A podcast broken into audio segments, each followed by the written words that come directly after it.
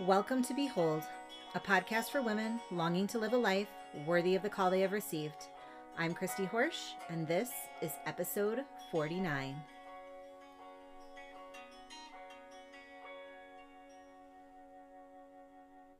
Hello, everyone. Welcome to episode 49 of the podcast. I'm Christy Horsch, and I am so glad to be with you again this week.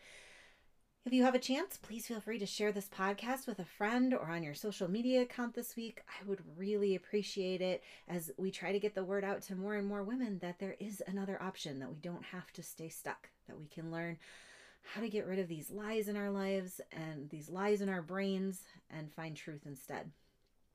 But today we are going to talk about our circumstances.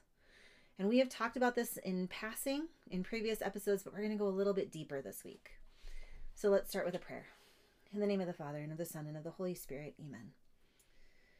Come, Holy Spirit, come and show us that your plan for us is perfect. That before the beginning of time, we were fearfully and wonderfully made. And that you knew, you knew exactly who you were going to make us to be. You knew the exact circumstances that were going to be in our life, and you chose us for this time in this place. And since you chose us for this life, we know that you will supply your abundant graces and your mercy so that we can become the saint that you're calling us to be.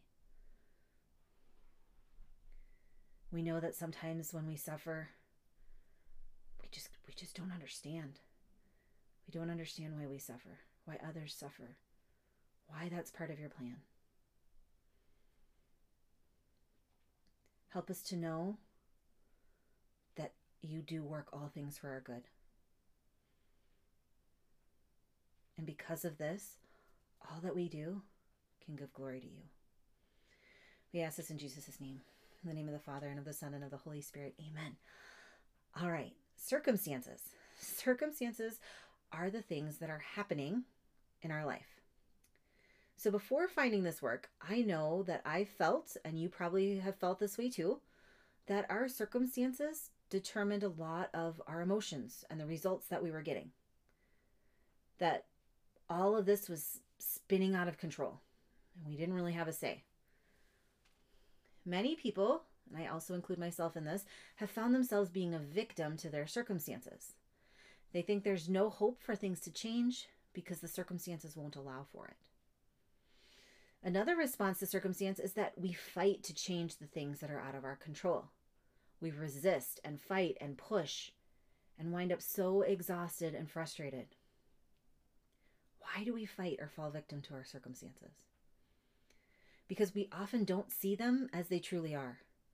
We see them through the lens of our own perception. But how do we change this? First, we recognize and accept that our circumstances are neutral. We start to look at them objectively. We take the whole feeling out of it.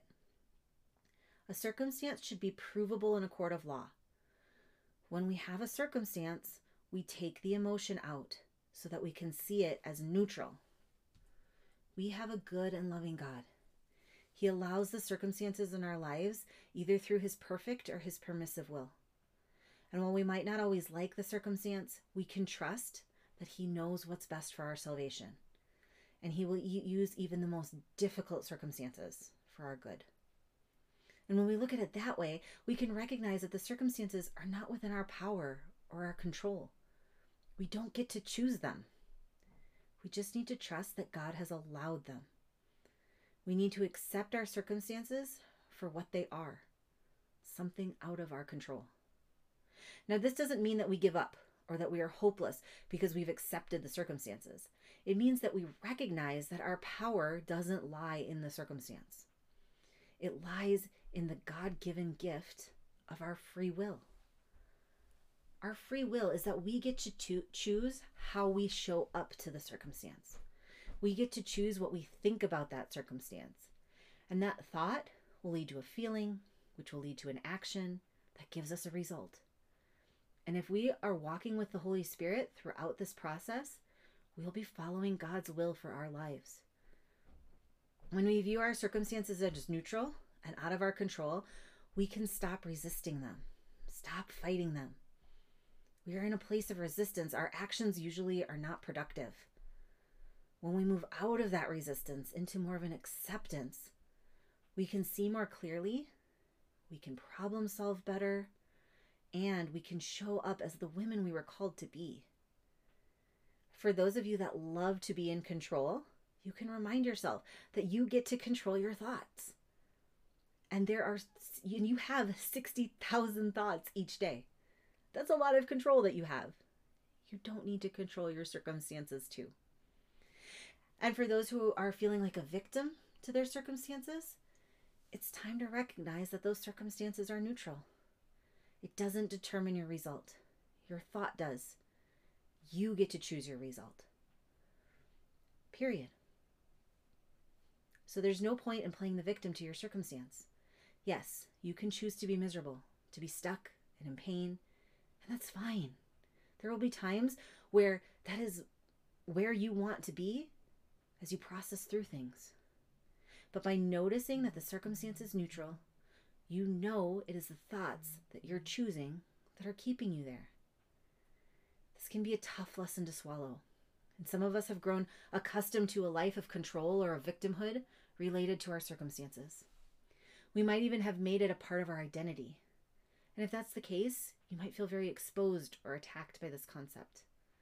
If that's you, I would get really curious about why it bothers you so much and what walls might be standing in the way of you recognizing the potential of using your free will to respond to your circumstances rather than to control your circumstances or to fall victim to them. Because when we trust the Lord to allow the circumstances that are needed for our sanctification, when we accept the circumstances and then choose how we want to show up, then we're one step closer to living a life worthy of the call we have received. I'm Christy Horsch. I am praying for you, and I hope that you have a wonderful week.